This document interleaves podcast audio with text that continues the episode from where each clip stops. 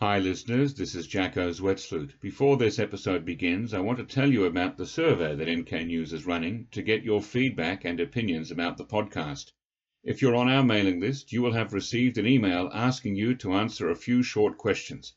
Your responses will help us make a better podcast next year and beyond. So please take the time to fill the survey out. One lucky person will be chosen to receive a free NK News subscription for a year. Okay, on with this week's episode.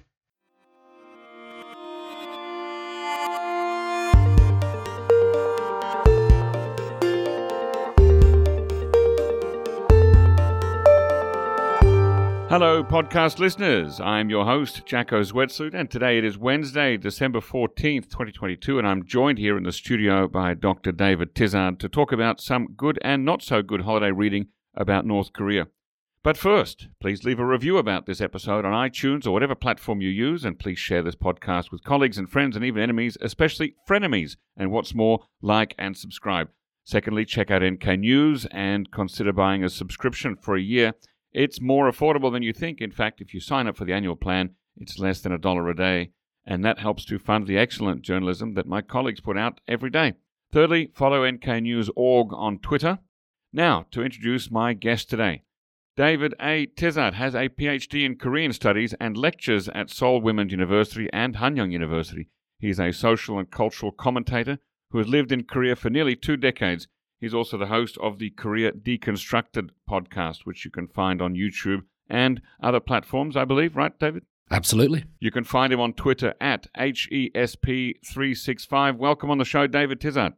A pleasure to be here, Jacco, and not only great to be on the show, but fantastic to see you in person. I'm glad we're doing this face to face. Not everybody might appreciate seeing you face to face, but I do. It's it's it's wonderful to be here, mate. I got a good face for podcasts. My wife likes to remind me from time to time. And this is actually your second time on the show. You've been on before, but uh, last time we did it via Zoom. Yes. Uh, and so now we're doing it in person. But of course, we, we have been in studio in person before, just not this studio. We've done TBS EFM multiple times, haven't we? We cross paths uh, professionally, personally, in all sorts of avenues, Jacco. And uh, I, I, must say, it's it's always good fun. Thank you very much. I enjoy it too. Now, this year you've reviewed no less than eight books for NK News. Mm-hmm. Uh, I want to talk about your top three and bottom one, but first, I wonder if you could describe for me the scene of books released about North Korea in the last year or two there's so many books coming out. Is there a scene? Because I think there's an academic scene. Mm-hmm. I think there's a mainstream kind of scene that you're going to find a book at an airport or a bookstore.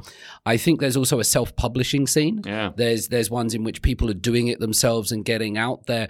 And also, if you look at I'm I'm a, I'm a stickler for print. I need to read books. I need to hold them in my hands. But I, I also think there's a scene, a growing scene of video essays and multimedia. You guys hear the work that you do. You know that more than anyone else. But there's also a growing scene that's not print and, and comes out in all other ways. So there is a scene. Um, there are multiple scenes, and I would suggest that it's probably getting better. You sometimes have to be careful what you pick up, but mm. the amount of content coming out, Korea, you know this better than anyone, but it's not this mysterious, unknown, enigmatic, what puzzle insider conundrum type thing. A lot is known about it. And so it's the challenge, I think, Jacco, is for people to communicate what they know about the country, the people, the politics, the economy, the culture in an accessible way now, back in, let's say, around the year 2000, just to pick an arbitrary point, it was probably possible to have as a goal basically reading every published work about North Korea, at least in the English language. Yeah. Uh, it does seem to me that the pace of publishing about North Korea has picked up. Would you agree? Absolutely. I, I, think there's been a great fascination with it. And I see this most visibly amongst young students. And I teach a lot of students from all over the world. And they have this fascination with North Korea. And it's almost as if, Jacco, they have this desire to solve the problem. You know, they think if they study it, they're gonna they're gonna find that thing that everyone has missed so far. And I think that doesn't just apply to young people. I think that applies to even grizzly seasoned veterans such as myself or other people around us that will say, if we write and if we learn and if we get into North Korea, we might just change something. We might just change the world. This book might just move the needle one way. I think there's something about that with North Korea. I'm not particularly saying that's the best approach, and I don't think that is the way forward. I think it's more important that we just try to understand and empathize. But I think there is this thing going on where people believe that they might just make a difference by working on North Korea. I, I, do you have a sense of that at all? Uh, yeah, no, I, I do think that, uh, well, but I, I, think that it's probably the there's a, sen- a sense in everyone who writes a book that uh, my book will will change the world somehow. You know, this is why I have no intention of writing a book because I, I realize that there's no way that I'm going to make an impact in that in that in that sense. I'm not going to change anything about any country by writing a book about it. But I'm curious to know, um, since you teach uh, young people, yeah. and you said that young people are interested in North Korea, I haven't found a lot of uh, young South Koreans who are interested in North Korea. Would you say that, that that, that level of interest is high in South Korea as much as it is in other countries, or is the interest mostly outside Korea? No, it's it's mostly outside of Korea because they often come having only seen news reports of missiles and mm. such forth. And so just a little bit of explanation of Songbun systems or or narratives and history and culture, and immediately they find this cognitive dissonance. And then I David or Professor, this is not what I was taught, or this is not what I've seen before. And so I think that desire to learn more about it is them questioning themselves and questioning narratives. Just to answer your question about young people from South Korea, which also I, am encountering hundreds every year, they will sometimes one or two of them will say, "My grandfather is from North Korea." Mm. My grand, but they won't continue any further than mm. that information, and I believe it's because probably they don't know any more than that. Now, I was recently speaking with a professor of history, Henry Em., who's a well renowned scholar on Korean history, and he makes this observation, Jacco, that in South Korea, tales about the Korean War, tales about South Korea and North Korea, when, when those people were together, those tales don't often get told at dinner tables. Those stories don't get passed down through generations. And so young people today, they don't have that that storytelling. They don't have that. Well, what did you do during the Korean War? Where were you? What happened to our grandfather? What happened to our grandmother? So I think for the for the younger South Koreans, of course, not all of them. This is uh, avoiding crash generalizations. It is sabasa, person by person. But I think there is this idea amongst the young people in South Korea that you don't talk about it, and I think that's the etiquette that might run through many families. How uh, did you choose the eight books that you reviewed this year? Uh, there was no set way to encounter them. Uh, sometimes the wonderful team at NK News, it might be Chad mm. or some, someone else, would send me a book and say, David, read this. Other times I would just be casually scrolling through Twitter, mm. like with Bradley Hope's book, and I would yeah. see people talking about it. And I would say, hey, and thanks to your fabulous institute, I now have a way of being able to say, I review books. Would you? Could I possibly get a copy? Yeah. And so many people have been gracious enough to all across the world to, to send me these books overseas. Mm. So there's no there's no one way, but what we what I have tried to do is not select books that uh, align with a particular ideology or align with a particular approach. I think I've gone from mainstream and academia and left and right and old and young, but they've all been contemporary. They've got to be contemporary and they've got to interest me in some way. Would you say you're a fast reader? Absolutely. I recently posted on Twitter that, and it's blown up my notifications that I don't have a voice inside my head. Uh, the inside of my head is quiet apart from a bit of tinnitus from a lot of music. So it, it, it's like nothing else, no inner monologue. And that's blown up my notifications with half the people calling me an NPC, like a non playable character, like a, a non person. Mm. The other half going, wow, I envy that. Nevertheless, that's by the by. I believe that enables me to read fast. And, and I do read a lot. I think that's why perhaps Chad reached out to me and said, Do you want to review books? Mm. Because mm. I do genuinely read. That's all I do. I, I, carry books around with me. If I get a spare five minutes, I read. Well, uh, so I confess I don't read anywhere near as fast or as much as you do. So you have the advantage on me because I haven't read any of these books in their entirety. Uh, let's begin with the book that you were most critical of, uh, that we rank at the bottom of the eight that you reviewed this year, and that is uh, the title is a long one: "A Land of Prison Camps, Starving Slaves, and Nuclear Bombs?" Question mark. Published this year by Felix Abt. Well, why would you rank this at the bottom of the eight that you reviewed? I would rank, and this was the first ever review I did, and, and this was given to me, and, and I must confess that I didn't really know much about this guy. I didn't even know how to pronounce this gentleman's surname, ah. uh, Felix Abt, you said. And I believe amongst some communities, he might be quite well known. Mm. Now, this was a self published book that was sent to me as a, as a PDF file. I've, right. I've since seen it being shared, and I've put this at the bottom. First of all, it doesn't compare to some of the other books that I've read in terms of the presentation. It, it it's not something you buy in a bookstore. It, it's like a self-published PDF, mm. and it, it, looks a little bit like a student project. Ah. Now, I, I'm not that just going to base it on aesthetics because if the content was fire, yeah. you know, if the content was blowing me away, then I wouldn't mind. But if you're really considering putting this next to some of the other books that I've read, first of all, the presentation, the work that's gone into it, it's just not there. And that's before you even get to the content, which I found, you know, everybody has different views on North Korea. And I, I don't profess to have one view on North Korea. It, it, it changes. And I think North Korea sometimes is a bit like a Rorschach's test. It tells you more about yourself than the country, how you perceive it. But this book, in terms of inaccuracies in terms of the way it presented it. I just didn't find it absolutely correct. Now, this, this author, uh, Felix Abt, has something that most others do not, and that is several years of actually living and working and doing business inside North Korea. Why do you not rate him as a serious analyst or observer of North Korea, having the experience that he has? No, and I was I was really sure to point out in my article that uh, working in the country as the CEO of Pyeongsu Pharmaceuticals, and he did that for, un, until 2009. Mm-hmm. So it's not as contemporary as the time that he was writing about. Right. But nevertheless, he does have these experiences, more experiences in the country than me, perhaps even than, than you, Jacco. I'm not quite sure yep, yep. how the years would work yep. out. But he does have this.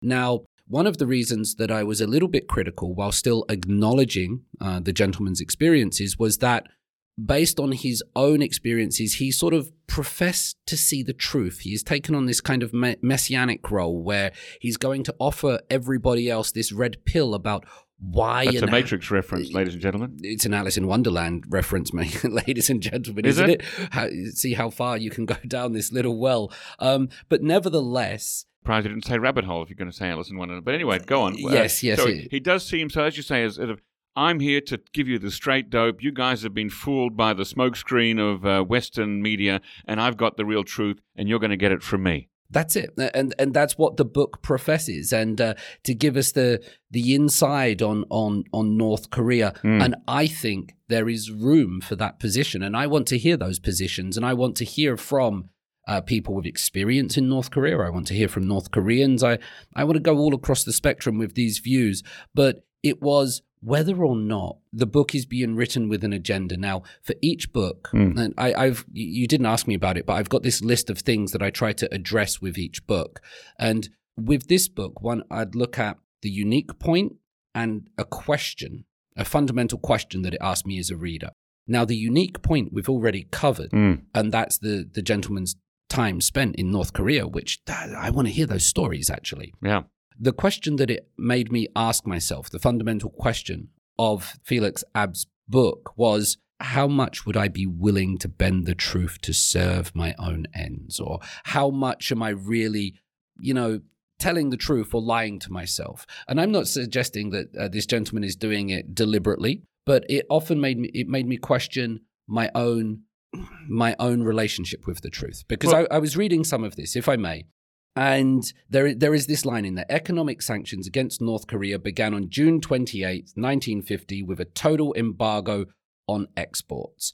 And that was considered, you know, a, a, a terrible thing that the West did. Now, mm-hmm. economic sanctions begin against North Korea June 28, 1950, all of that takes place with no other context given, mm. Jacco. And now, how would you understand that with even just a passing knowledge of Korean relations? Well, it's, it's right after North Korea invaded South Korea with the backing of the Soviets and the Chinese. Absolutely. That context isn't given. Now, I know real serious academics, and we can get into was that the start of the war? And there were lots of skirmishes before that, and they were going, but all of that context is omitted. Yeah.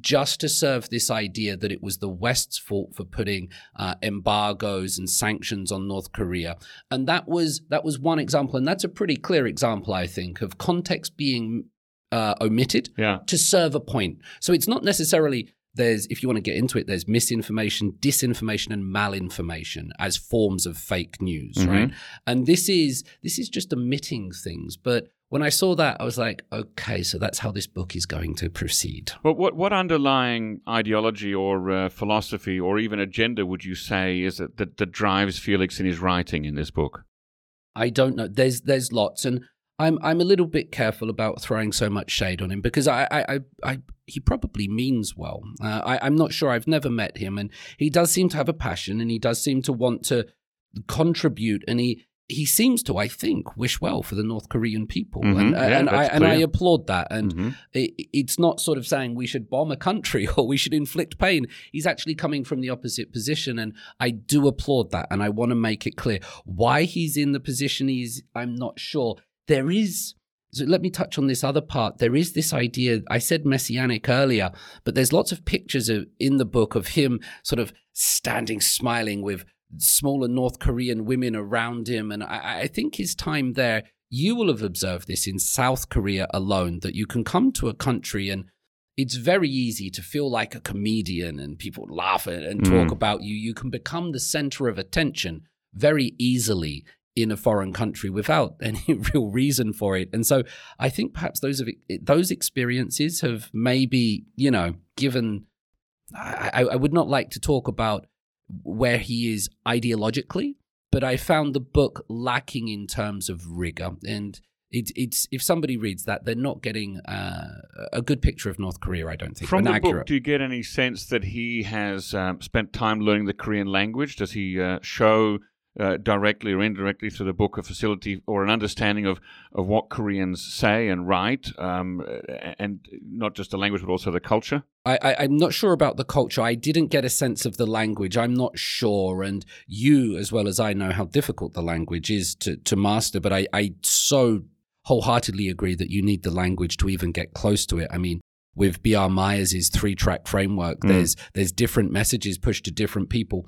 Let me also make this point that I, I, I believe Mr. Abbott was, uh, in so much as he's trying to promote or counter Western narratives about North Korea, which again I think is important. We shouldn't just go from Fox News reports and axis of evil comments. We should try to understand the reality much better. But there was also this sense running through that book that he was making particular attacks against other scholars. Um, Dr. Remco Breuker Mhm. was one. He, he spent a lot of time sort of pointing his arrow at that man and other people. Uh, Barbara Demick is Mhm. another one.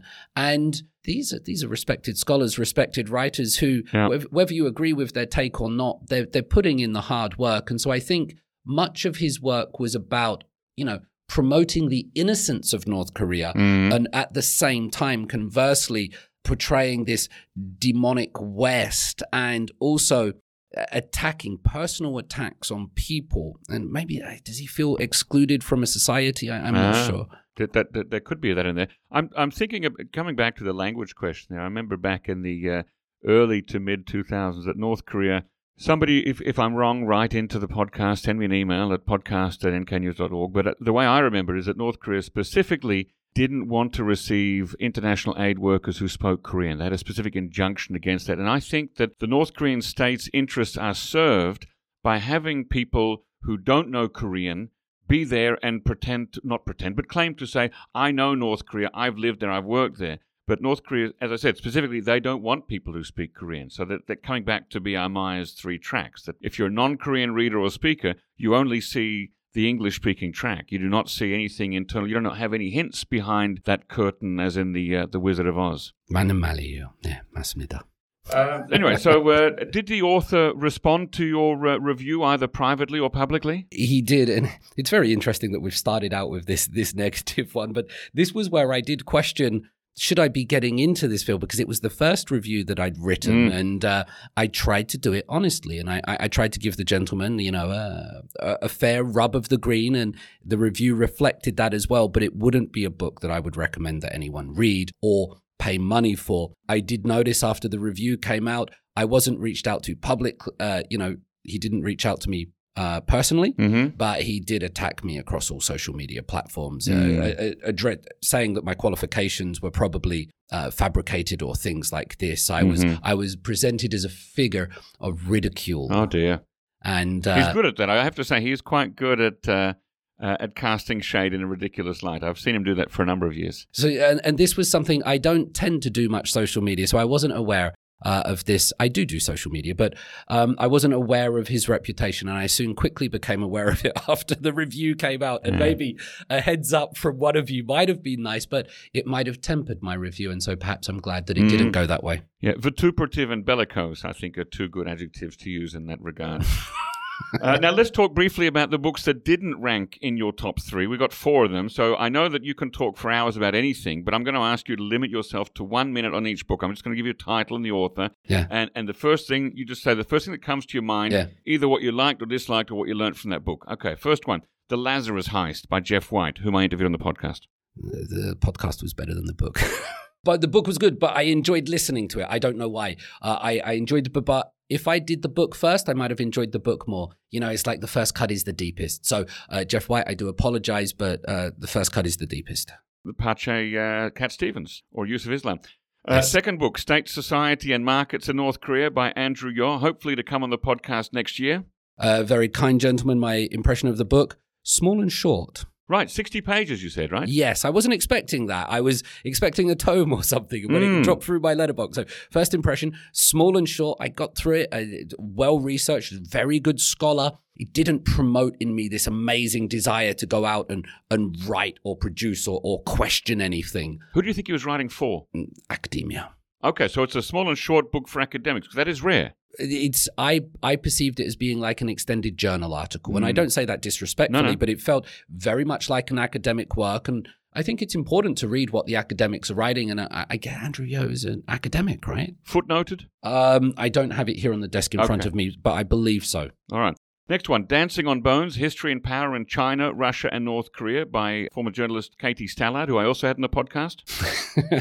um, enjoyed it. I, I felt like we're, you know, the three monsters and, and, and putting them all together. I wanted more of the differences, you know, putting these gentlemen together as monsters. I enjoyed it. It's well written, Mm. and I, I, I after I read it, I felt angry. You know, I, I uh, what's going on, but I, I wanted more. Well, let's let's pull them apart. Let's look at the culture. Let's look at the context a little bit more. Enjoyable. Got through it. Wanted a bit more of the culture and, and less of the anger. The North Korean Conundrum, uh, the new book of essays from around a dozen authors, edited by Robert King, former podcast guest, Yeah. and uh, Gi-Wook Shin, who hasn't been on the podcast. Uh, it, it's not a book; it's a series of essays, and so each one takes a different approach. And uh, but did they choose well in editing it? oh, you you can't argue with the quality of the scholarship and things like that. I mean, Gi-Wook Shin, if many people might suggest that he's sort of taken a turn to the right recently, and Hmm. he, he, his politics, and that's a whole other conversation going on. But nobody can really take umbrage, I, I think, with his scholarship, and the book reflects that. It was just a series of essays for me about North Korea, and it, it wasn't so much a book. It felt like reading a journal. You know, Uh-huh. it felt a little bit like work Mm. if you're doing research on North Korea, highly recommend it. it, yeah. If if you're if you're just reading, perhaps not that one. Okay, now let's get into the top three. Yes. Uh, the Rebel in the Kingdom by Bradley Hope. Let's start with the one whose author I've interviewed most recently. Uh, the podcast came out this week. So you've heard that episode. What can you tell us that we didn't cover in the uh, in the interviews? I like every book is just a plug for people that have been on or haven't been on your podcast. yes, I, I, noticed the way you see the world now, Jacco. Now, we we're here to talk about the three books from this year that I recommend. Okay, and so I just want to make this clear that if you're going to buy a book about North Korea, you would buy any of these and be happy. You could Hmm. buy them about other people. They're incredibly good. Now, the three books I've chosen before I get into The Rebel in the Kingdom, I've chosen one, and I don't think I did this consciously, but I've chosen one from a South Korean, a North Korean, and an international view. Hmm. And, and so I think that is important. Now, Bradley hopes, yeah, I've, identity does matter in these days. And if it was just books by three white guys, you know, there would be conversations raised. So I don't think I did this consciously, but nevertheless, this is the first one. It comes from the international perspective. Now, before I say something, reviews of uh, principles of reviewing these books. Here's four. Did I enjoy reading it? Did I learn anything? What is the perspective of North Korea that it presents? And what is the fundamental question this book asks me? Now, for The Rebel in the Kingdom, did I enjoy reading it? Wow. Mm. This is an incredibly well written book. Yeah. It, it it's like it's like Dickens serialized work. You know, you get to the end of a chapter and it's left on a cliffhanger Mm. and you need to start the next chapter. You know, you're not turning it off, you're not picking up your phone, you're going. When people walk into restaurants uh, or cafes and they're in Dubai one day and then the next day they're in Libya and they're all over the world, their haircuts are described, what they're wearing, what they drink. Mm. You asked Mr. Hope about is this going to be serialized or turned into something? It's already like that. You, it comes alive. It really grows off the page at you. And I, I read through this book in just a day or so. It was amazing. What question did it ask you? You know, if we believe certain narratives about North Korea, and I Mm. believe these narratives are, uh, for example, Adrian Hong, Mhm. the, the, the star of this book, certainly for the first part, if we take a certain narrative about North Korea that it imprisons and starves its people and is a mass abuser of human rights, if that narrative is held to be true, and you really believe in that narrative, what moral hmm. responsibility do you have to do to do something about it? And is it enough to engage in slacktivism and just sit online and, and post things? Shouldn't you go out there and try to do something? Now, Adrian Hong obviously believed in this deeply and tried to do something Mhm. about it. And it, Right. Several things, right? Because first he started Link, which no longer, we should point out, no longer has anything to do with him. Mm. Uh, the organization's undergone a complete overhaul, but he did start it back in 2004. And then he started this organization, Free Joseon. Well, that's the, the, the current name, but Y- So yeah. he's, done a, he's done a couple of projects, and as well as stuff in between. and also running into a, a, a North Korean embassy in Madrid Well, with of yeah. replica weapons and knives. And I mean, this is incredible behavior. Mhm. And so you're asking yourself, are these delusions of grandeur from a man that's gone off the deep end? Or Yep. is this the correct way that we should be acting? Because it's very easy to sit down and sort of stroke your beard and go, hmm, North Korea is a difficult thing. But if you want to do something in this world, if you want to, if you really believe something, it's clear that Adrian Hong seemed to believe something. Now I'm asking myself, and I think you asked Bradley Hope about this as Mm. well. Was he right, or did he have these delusions of grandeur? Yep. Had he gone off the deep end and believed his own hype and start breaking international law Yep. against the people whom he was accusing of doing so? And I, at the end of the book, didn't have an answer to that. I'm not sure Bradley Hope Mm. had an answer in the book that he uh, mentioned because the book slowly starts w- turning away from Bradley Hope to Christopher Ahn. Yes. And it focuses on that. And it almost felt towards the end like it was a character. What would you call it? A Character, character, reference. a character reference for a judge to read this and go, "Hey, this guy. He goes and visits Mm. his grandmother. He helps old ladies across the street. Mm. Please don't send him to prison again." It felt a bit like that towards the end. Now, some people uh, commented on social media after my podcast that they don't like anything that gives Adrian Hong a platform, uh, even though he himself didn't appear on the podcast. You know, Mm. it's kind of via via. But anyway, does Hope handle handle this issue sensitively and delicately, or does he allow the book to really become too much of a platform for the protagonists from Free Joseon, namely Adrian Hong and Christopher Ahn? it's you know bradley hope is a well-respected journalist i think he does the work well uh, i think he's won awards for his work his books succeed but he is intent on telling a story and he Mhm. does have a personal relationship with these people which is made clear in the book and you've made clear in the podcast as well you know what's fascinated me about doing this work jacco is that so many people that i've seen on social media i now see them differently like i know Oh, okay. So Sue Mi Terry was involved in that, and, and and the gentleman whose name escapes me that's writing the book, The Sister, uh, Sung um, Yun Lee, yes, or some- uh, along Song that Lee of, of uh, one of the places. one of the universities. Yes, n- no disrespect, sir. But all of these names start meaning something different to me when I see them cropping up in these stories. And I, I wow, this is real life. I, I I think Bradley Hope tells a really interesting story. I would love to see Mm-hmm. the non-story version of this story, if that makes sense to you, because this is told in such a way Yeah. as to allow the narrative to to gradually unfold and tell it this way. And there is an eye on the dramatic. Mm. The story does well, and I recommend that you read this book if you haven't, listeners. It's a really good book, and I learned something about North Korea and diplomacy and the insides of embassies. Mm. I would also like to see the non-story story. Yeah, well, for that, I, I, I think you've probably already read Suki Kim's piece for The New Yorker, released about three years ago. I read that in, in preparation for uh, interviewing uh, Bradley Hope, and that's a, a, a much more condensed version of it. So I think that's a, probably a, the best thing you're going to, closest thing you're going to get to a non story story version of it. At the end of your review, you wrote that with the Bradley Hope book coming so shortly after Geoff White's, uh, you're wondering about other sort of books written in the form of adventure stories about North Korea. And I think that uh, I would say I've read the Dutch original of uh, North Korea Never Says Sorry by Dutch journalist Jeroen Visser. When that comes out in English, I think it will fit well along the same bookshelf alongside these two. Absolutely. And I'm not sure. Remember Crash Landing on You, Sarang mm. and Bullshit and it, it, sort of commodified North Korea and it's, it showed it's able to work in this capitalist system as a product that mm-hmm. people are going to want to buy. I think the Lazarus heist demonstrates that. I think the Rebel in the Kingdom demonstrates that. The book you're talking about, the one that I would like, and just to make that point a little bit more clearer, is that these books, if they are successful, we're going to see more and more books like this where North Korea becomes this adventure story told mm-hmm. in this mm-hmm. dramatic way with a very firm grounding in reality, but also knowing that it can be sold because it's it's got that bit of mystery about it. It's a bit enigmatic, it's a bit scary, and there's not that much scary left in the world. You know, we've uncovered that. The one that I would like to see um, and I'm not sure if you've covered this on the podcast, you might have done, but in South Korea, there was a scholar of, I'll get some details wrong, Arabic. Mm-hmm. Yeah, Muhammad Kansu.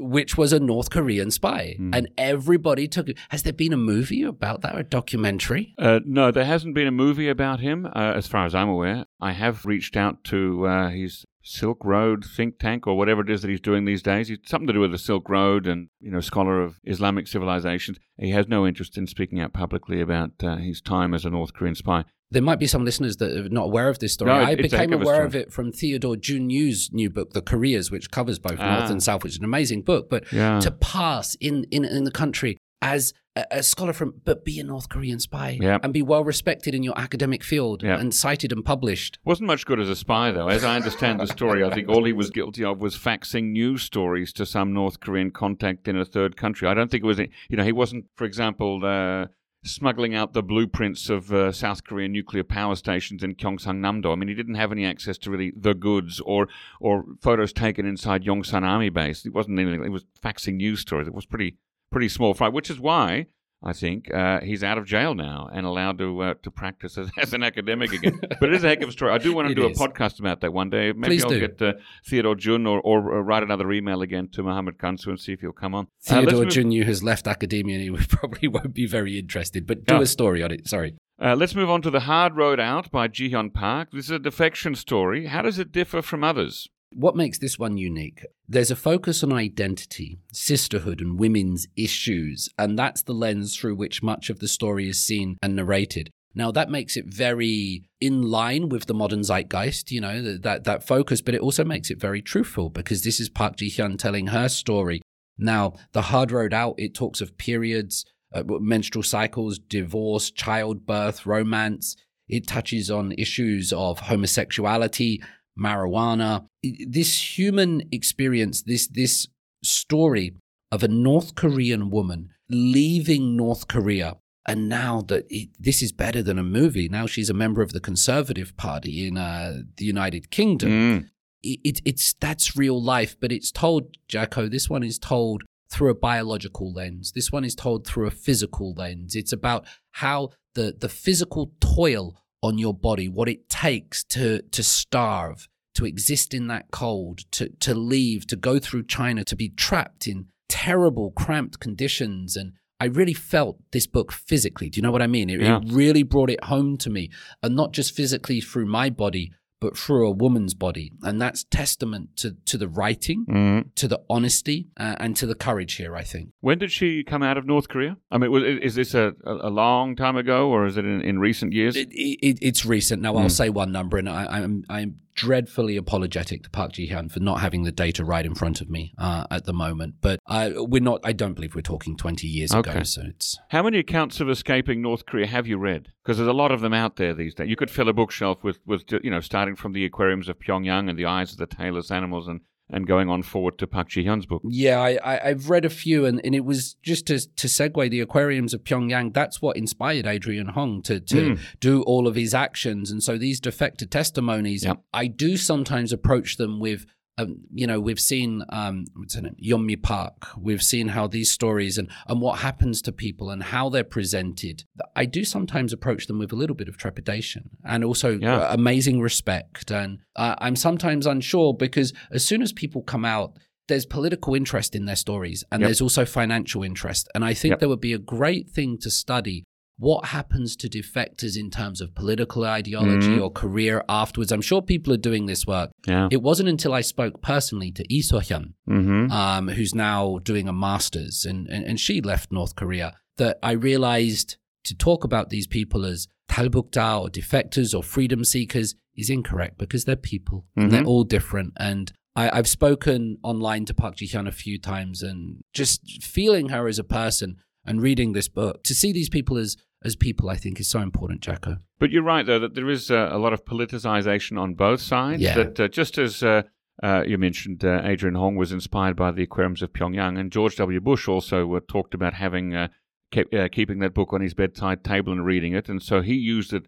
in a different way around the time of the Axis of Evil speech. And then we have other people on the other political sides simply saying that uh, nothing that any defector says is believable, and we have to treat all defector testimony not just with a grain of salt, but basically lay it aside and bracket it and, and say if it can't be proven through independent testimony or, or ph- photographic evidence, we can't believe it to be true. So, uh, how do you assess Park Ji Hyun's book? How is it a believable, reliable story? when I read it, I believed it. I've spoken to people afterwards whose names I won't mention, but that are heavily involved in North Korea and research and things like that.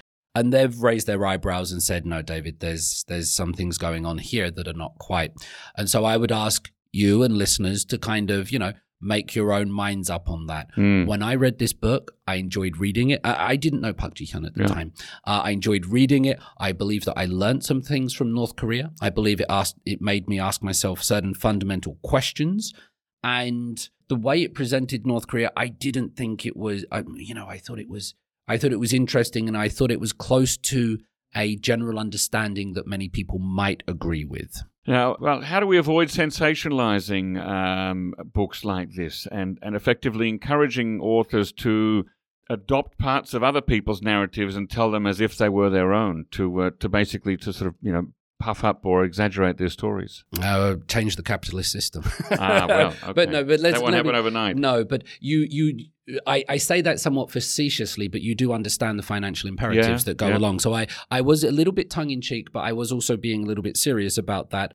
Obviously, not changing the system, but we need to change the way sometimes work is presented. The second thing, what we do, Jacco, is we we talk to people face to face. It's very easy. I'm sure that my opinions of Felix Abbott or however his surname is pronounced, do forgive me, might change if I sat down with him face to face over a coffee or something. And uh, in long form conversation over time, that's how we get to know people better. And that's what we're doing today. Mm. I want to make sure that I get this across before you jump to the next book. The question that I asked myself while reading uh, Park Ji Hyun's the, the Hard Road Out would I have the courage and intestinal fortitude to do even half of what is described in this book? If I were placed in a totalitarian state, would I be brave enough to leave? If I were faced with selling my body, you know, going through all of these things just to get out, to keep some of my family safe while also abandoning others, would I be able to do that? And I found myself sitting, staring at the walls, thinking, I'm not sure if I would be able to. And I, you know, eh, and that's what makes this so powerfully because it's it's not as much as it's telling you something about North Korea sometimes, Jacco. It's telling you something about yourself when you read these books and you read them with empathy and imagination in the positive sense. Do you see what I mean by that? Yeah, yeah, no, of course. I think that's uh, that's uh, the case. I think with all novels too, isn't it? I mean, uh, that's the effect that any personal narrative that fiction writing as well as non-fiction autobiographical writing can have on us. That we're supposed to be able to place ourselves in the shoes of the protagonist. Yeah, yeah, absolutely. Now, as you mentioned, the author now lives in the UK, Park Ji-hyun, and last year she campaigned and ran for election for the Conservative Party. Uh, do you know why she chose to do this and why she chose the Conservative Party? I would imagine. No, no, I don't know. So I'm just going to imagine, and if I do get it wrong, uh, Miss Park, please do correct me. I would imagine that the Conservative Party accepted her. Mm-hmm. uh, because it might suit the. It's weird, isn't it? In South Korea, like Jasmine Lee became the first non-ethnic Korean member Yep. of, of the National Assembly for the Conservative Party. Yep. It- it- it's just the way it seems to be. What's your take on this? Do you find that most most people, not most, but is there a percentage of North people that leave North Korea end up taking right wing political positions in the West? No, I, I, imagine almost all of them. I mean, look at Tae Ho. He's from the Conservative Party here in South Great Korea. Great example. And the other gentleman who, um, Jin, G, G, I think, uh, Ji Song Ho, maybe that he's also in the National Assembly for the, the People's Power Party. So I, I don't think that there are many uh, prominent uh, public defectors who come out and then uh, join up with a left wing uh, activist organization. And explain why that is. Uh, speculate if you. Well, the, the, the, the glib answer is that. Uh, that left wing organizations tend to not be critical of North Korea. So if you've come out of North Korea, the moving by the voting with your feet and leaving with North Korea with your feet, saying the same thing twice, leaving North Korea itself is a criticism of North Korea. Yes. And to then join up with an organization that, rather than criticize North Korea, would would focus instead of criticizing South Korea, the United States, the global hegemony, etc., etc. Uh, those two things don't go to don't fit easily together. It's a really interesting question, isn't it? Mm. How politics all plays into this, and if if North Korean people, because there's this idea that in, in the modern world, even to be remotely conservative is this oh, unforgivable, unacceptable thing that we're seeing. That you know, which it shouldn't be. It's just a, a, a genuine position but that most North Korean people would take that position. It, There's a now defunct uh, South Korean leftist magazine called Mal. As I said, it's defunct, doesn't exist anymore. But in 2004, they had a cover story, really long article about why it is that uh, North Korean human rights are the exclusive domain of right wing organizations and why it is that the left has a, a real struggle talking about uh, human rights in North Korea. And this was during the year of the, the first run of the Sunshine Policy. It was when uh, Roh Moo-hyun was uh, president of South Korea.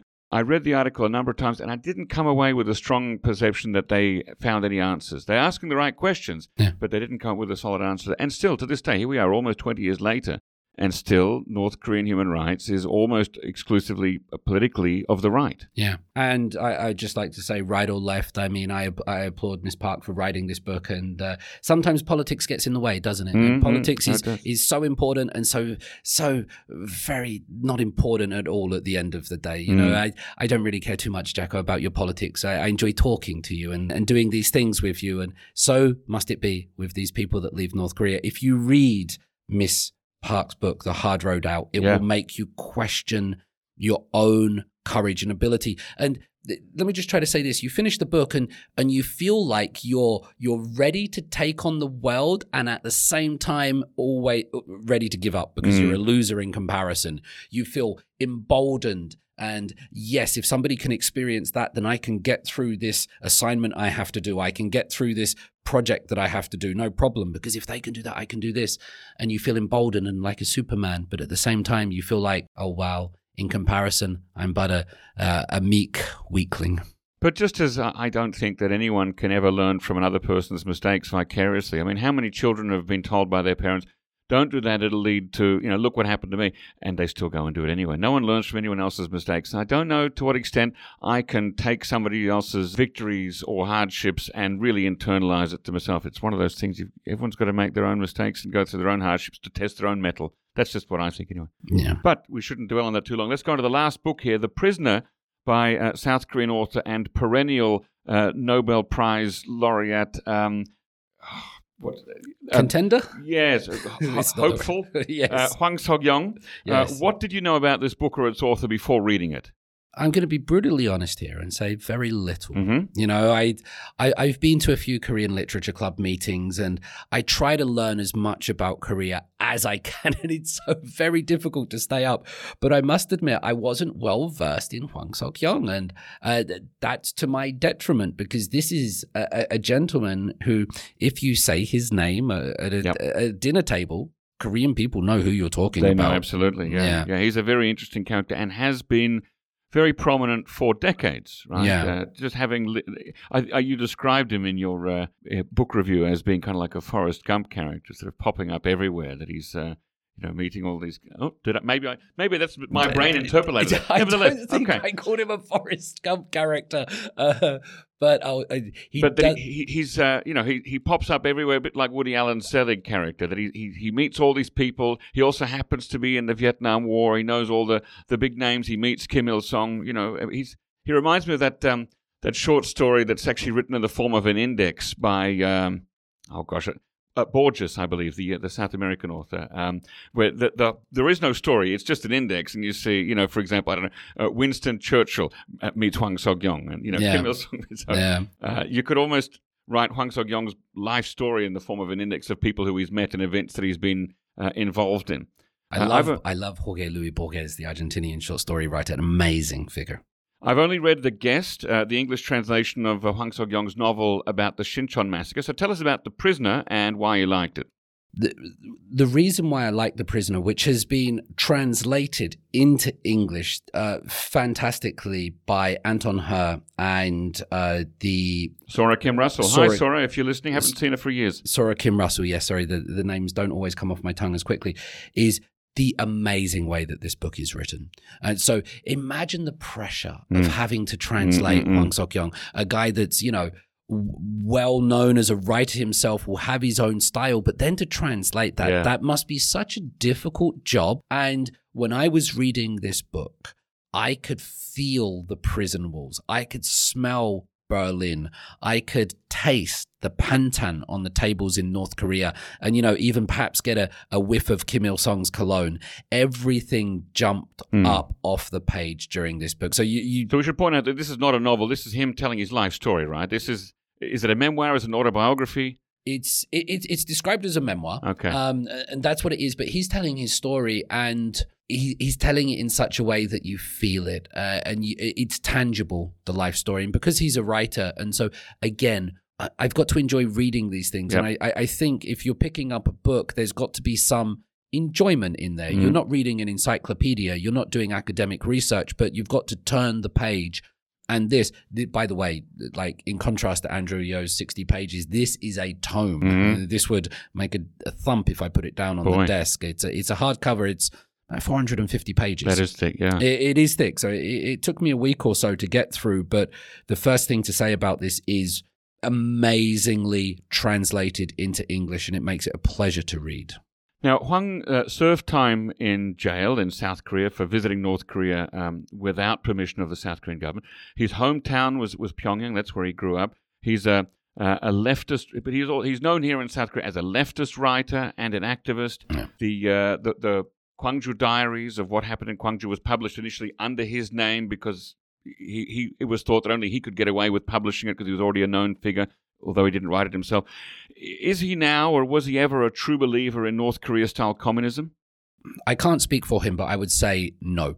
He he describes himself in the book as a refugee in South Korea because you know he's from North Korea. Yeah. That's his home, and so he describes himself in this modern country, in here in the Republic of Korea, south of the 38. He describes himself not only himself but everybody here as a refugee, as being outside of their actual home. He doesn't and by the way, when and and in terms of his, well, does that make him a commie? Is he's a leftist? He just wants everything to be, you know, socialist. He he holds, he pulls no punches with his descriptions of Kim Il Sung Mm. and, and what he did there.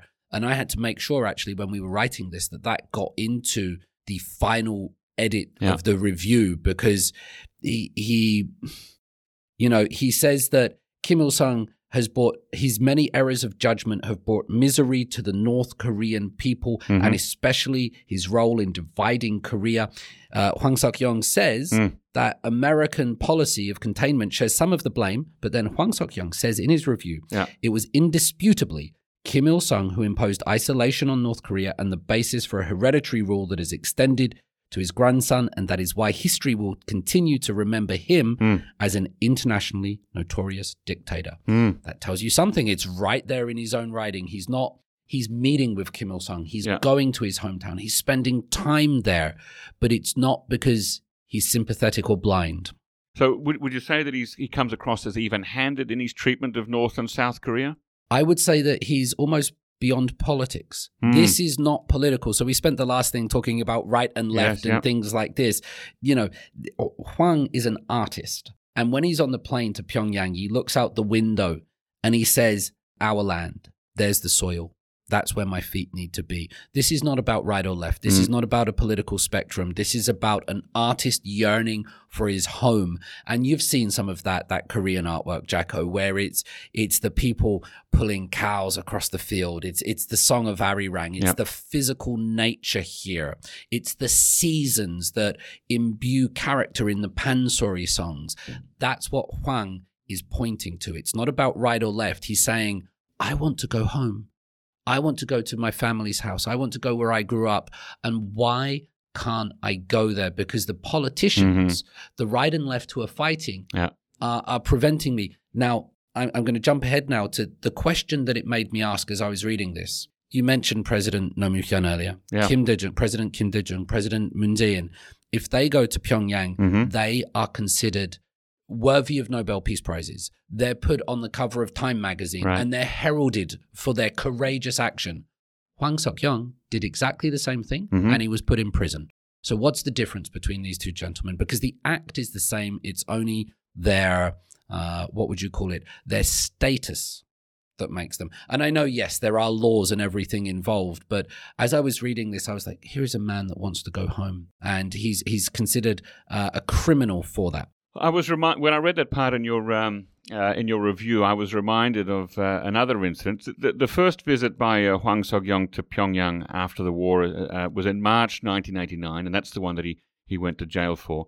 Uh, and later, in July of that same year, Roh President Roh sent a special emissary, Pak Chol-on, former podcast guest, to Pyongyang, who was happened to be in the Mayday Stadium for the opening of the 13th World Youth and Students Festival, when the young Hankuk University foreign studies student Ms. Im Suk Young happened to be in the stadium at the exact same moment. Now, when she went back to South Korea, she, like Hwang Sok Yong, uh, arrested, got five years prison.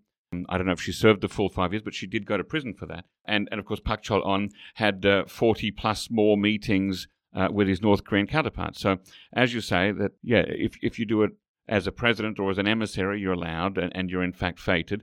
But if you are um, uh, at a low level. If you do it as, an, as a citizen, you'll go to jail for it. But but th- there's something else that we haven't mentioned there, and that is that North Korea uses those visits by Hwang Sok-yong and Im Suk-yong for its own political capital. Right? It, it, gains succor from their visits. So it's not just like you know. Um, it wasn't like Hwang Sok-yong went to Pyongyang, put his feet on his father's soil, and then came back home again, and nothing was ever said about it. North Korea used that in a way as well, and as it did with Im Suk-yong, feting her as the uh, the flower of unification. So there's a political cost and a political gain to all of these actions, both at the presidential level and at the citizen level, isn't there? There absolutely is. And I thank you for saying that because I'm sure there might have been one or two people tearing their hair out when I was making that comment about some people going, David, they'd be saying, David, you don't understand the realities of the situation. And this is North Korea and this is what they do. And yes, I, I, I, completely agree with you. There are political gains, there are political losses. And to me, uh, th- there might be much that I don't know. I, I'm absolutely sure there is much that I don't know about the realities of visiting North Korea in that instance and and what it means to be on the left or the right of South Korean politics and how that all plays out in Korean people's minds reading this book and enjoying reading this book it made me want this man to be able to go to his mm. home and um, put politics aside. And I felt that because of the way the book was written, mm. and it, it, really told a story, and it and it asked me questions about why is that, and and you've I, I think you thought about that question when I raised it, and now you've come up and you've you've extended that question, and now we've got a discussion going about it. So. I think what's important with all of these books, The Rebel and the Kingdom, the Hard Way Out, and The Prisoner, they don't offer a definitive answer to North Korea. They don't offer the definitive defector story mm. or the activist in the left or the international espionage. And it's, it's quite good that they cover a very wide range of North Korea. They don't offer the definitive view in any of their respective fields, but they do add to the conversation in a meaningful way that we should be aware of, be cognizant of, and try to take that into our further discussions and conversations mm-hmm. and hope that we get various other perspectives to add to it. That's why I think these books have value, not because they tell us the truth, the whole truth, and nothing but the truth, yeah. but because they're an important part of the conversation. Uh, just before we get into the last section here, uh, I'm um, reminded of a book that came out about six years ago in Korean. By it was a, another memoir by Kim Yong Hwan, former South Korean uh, underground student uh, agitator at Seoul National University, a self-proclaimed member of the Jusapa group, you know, f- a follower of Ju- uh, Ju Che and Kim Il Sung, went to North Korea twice on a submarine secretly to meet with Kim Il Sung, and says that after one of those meetings, he came away heavily disillusioned, believing that Kim Il Sung wasn't the leader that he thought he was, and also that Kim Il Sung knew nothing about Juche ideology. I wonder having now read The Prisoner, did Hwang come away with this idea that uh, for all his grandeur and and and uh, and his deeds, that, that Kim Il Sung wasn't who um, the South Korean left might have thought he was back then in the 1980s? I think Kim Il Sung is uh, a, a person that has gone that it fulfills many roles. I, I don't think there's one answer to what Kim Il Sung is. I mean, Kim Il Sung was a to some people was a charismatic revolutionary uh, next to Ho Chi Minh and mm-hmm. people like this and Che Guevara, an armed guerrilla fighter that took up the, the cause. And scholars like Frantz Fanon would say he was revolutionary in changing the nature of Korean people.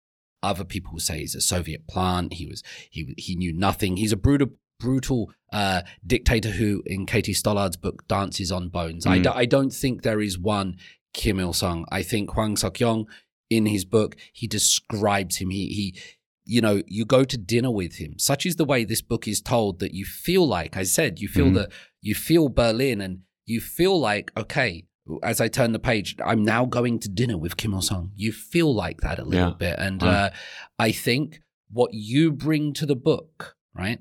What your political take is, how you understand North Korea, that's going to affect how you go to dinner with Kim Il Sung mm. as you turn that page. Do you see what I mean by that? Sure. Some people will be excited, some people will scared, some people will not even turn the page or pick up the book mm. because they will bring with it existing ideas of Hwang Suk-yong. Yeah. Will you keep reviewing books for NK News next year? um, I'm enjoying it. I, am at the stage in my life where everything I do, um, it feels like fun. I like reading, I like writing, and I like learning. Uh, I'm doing all of those things at the moment. And it's, uh, do you know what I mean? I, I started learning so much more once I finished my PhD. Mm-hmm. I, I, I meant to be a, a, voice by reviewing these books, but I'm learning so much. I, I learn as I teach, and um, I'm just trying to perhaps keep conversations going. Do you see what I mean by yeah. that, Jacco? To try to ask questions and, and try to engage people rather than offer definitive views. And as long as I'm able to do that, and I must say that the, the team here have been wonderful in being patient with me because writing a book review is very different from writing a column. Mm. I write a weekly column and I, I haven't missed a column in two and a half, three years, you know, every week. But to write a book review is different. Yeah. Because uh, you, it could feel like an assignment at university, couldn't it? That's exactly what school kids have to do. Right. They have to write book reviews when the, the teacher's bored, like go and review a book. But it doesn't feel like that to me anymore. So, yes, I will. What book about North Korea are you waiting for that hasn't been written yet? The, the dream book for everyone is the one that you say will never exist, which is the one that gives you the definitive answer on everything North Korea. So let's lay that aside. But what realistically um, possible book would you uh, would you like to review? Well, you know, I've got I've got Park Chung book on my bookshelf. Can we can we get you know Kim to? I I want to see more of these North Korean vlogs. Uh, that's that's not answering your question, but that's what I want to see. I want to see more of these North Korean. Um, there's the young girl that, that talks about Harry Potter and Munsu Water Park. Mm, Im Songa. Uh, thank you very much. Um, I'm British, so I'm allowed to do that accent. uh, but I, I, want to see more of North Korean content about North Korea. Mm. So here we had Park Ji Hyun's loved it. I want to read. Hwang Suk Young is he's kind of from North Korea, right? So I want to read more North Korean content about North Korea. How do we get that? We, if it's in the form of YouTube and vlogs, and it's it's frustrating because companies now they ban those things, don't they? Yeah. And I that's a whole other conversation. I want to have that conversation, but what I want to read, Jacco, is I want to read books about North Korea by North Koreans. I want to read books about North Korean music by North Koreans. I want to read books, you know, that's what I want to read. But wouldn't they be published and therefore mediated through the North Korean state? Yeah. Okay, so have you, I mean, have you read the English translation of Reminiscences with the Century by Kim Il Sung, volumes one to five? I've read some of those things going through looking for stuff for my academic work for speeches, and and they're not that. Are they readable? Uh, not really, because uh, you know that's the point. When I did a master's thesis, I had to read through some North Korean theoretical stuff. It was pretty heavy going, pretty purple prose, and a lot of repetition. I think we live in the the name uh, the the world of soft power. So I want to get away from this kind of 1960s 70s theoretical long speeches because they're designed to make people fall asleep. Mm. Uh, that's the purpose of them. Mm. We live in the world of soft power. North Korea knows this. North Korea is trying to use soft power to address the outside world. And I, I'm not saying we should all suddenly believe these things, but I want to see how they understand soft power, how they present things, how how they try to get their message across. And you do it on NK News, you will say, "Oh, they they blurred this advertisement on television, and they blurred this person's photo, and now they can see Son Min mm. uh, in North Korea." It will go through state apparatus, absolutely, but I I still want to see it just to to learn more and and to know what they're saying authentically, and then maybe somebody will write a book about how North Korea does that, and I will right. also read that book. What while I'm here, what, what, book do you want to read, Jacco? What do you or what do you want to watch? What do you want to see on North Korea? As a man, I'll speak a little bit so you can think. But as a man who knows so much and has spoken to so many people, and I know you keep a lot of your information, you know, close to your chest, and you're a very humble man. Is there a book or a content from North Korea that would interest you? Yeah, I want Kim Jong Un to come on this podcast. yes, me too. Yeah. Would, would, would, you, and, you, and, Donald Trump. In fact, a round table: Kim Jong Un and Donald Trump. Would you trust your Korean to do it with uh, Chairman Kim Jong Un? No. If it was the only way that you could do it, would you do it one on one? No, no, we'd bring in an interpreter. No, but if it, it was just you and Chairman Kim Jong Un one on one in Korea, that's the only way it would be done. Oh, that's far too budamsroyo. No, I wouldn't do that.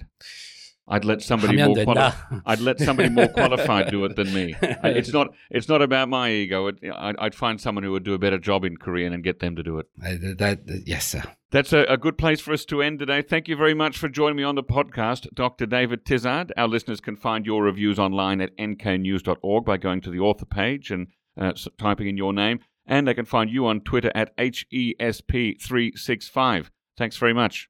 Thank you. I loved it, Jacco. Ladies and gentlemen, if you already have an NK News account, and if you're a think tank, business, or academic institution, take a look at NK Pro. Our NK Pro platform offers unparalleled services specifically catered to the needs of professionals who monitor developments on the Korean Peninsula. You can inquire about access and a free trial membership by writing an email to membership at nknews.org today. Our thanks, as always, go to Brian Betts and Arias Dare for facilitating this episode, and to our podcast post recording producer Gabby Magnuson who cuts out all the extraneous noises, awkward silences, bodily functions, etc. Thank you very much and listen again next time.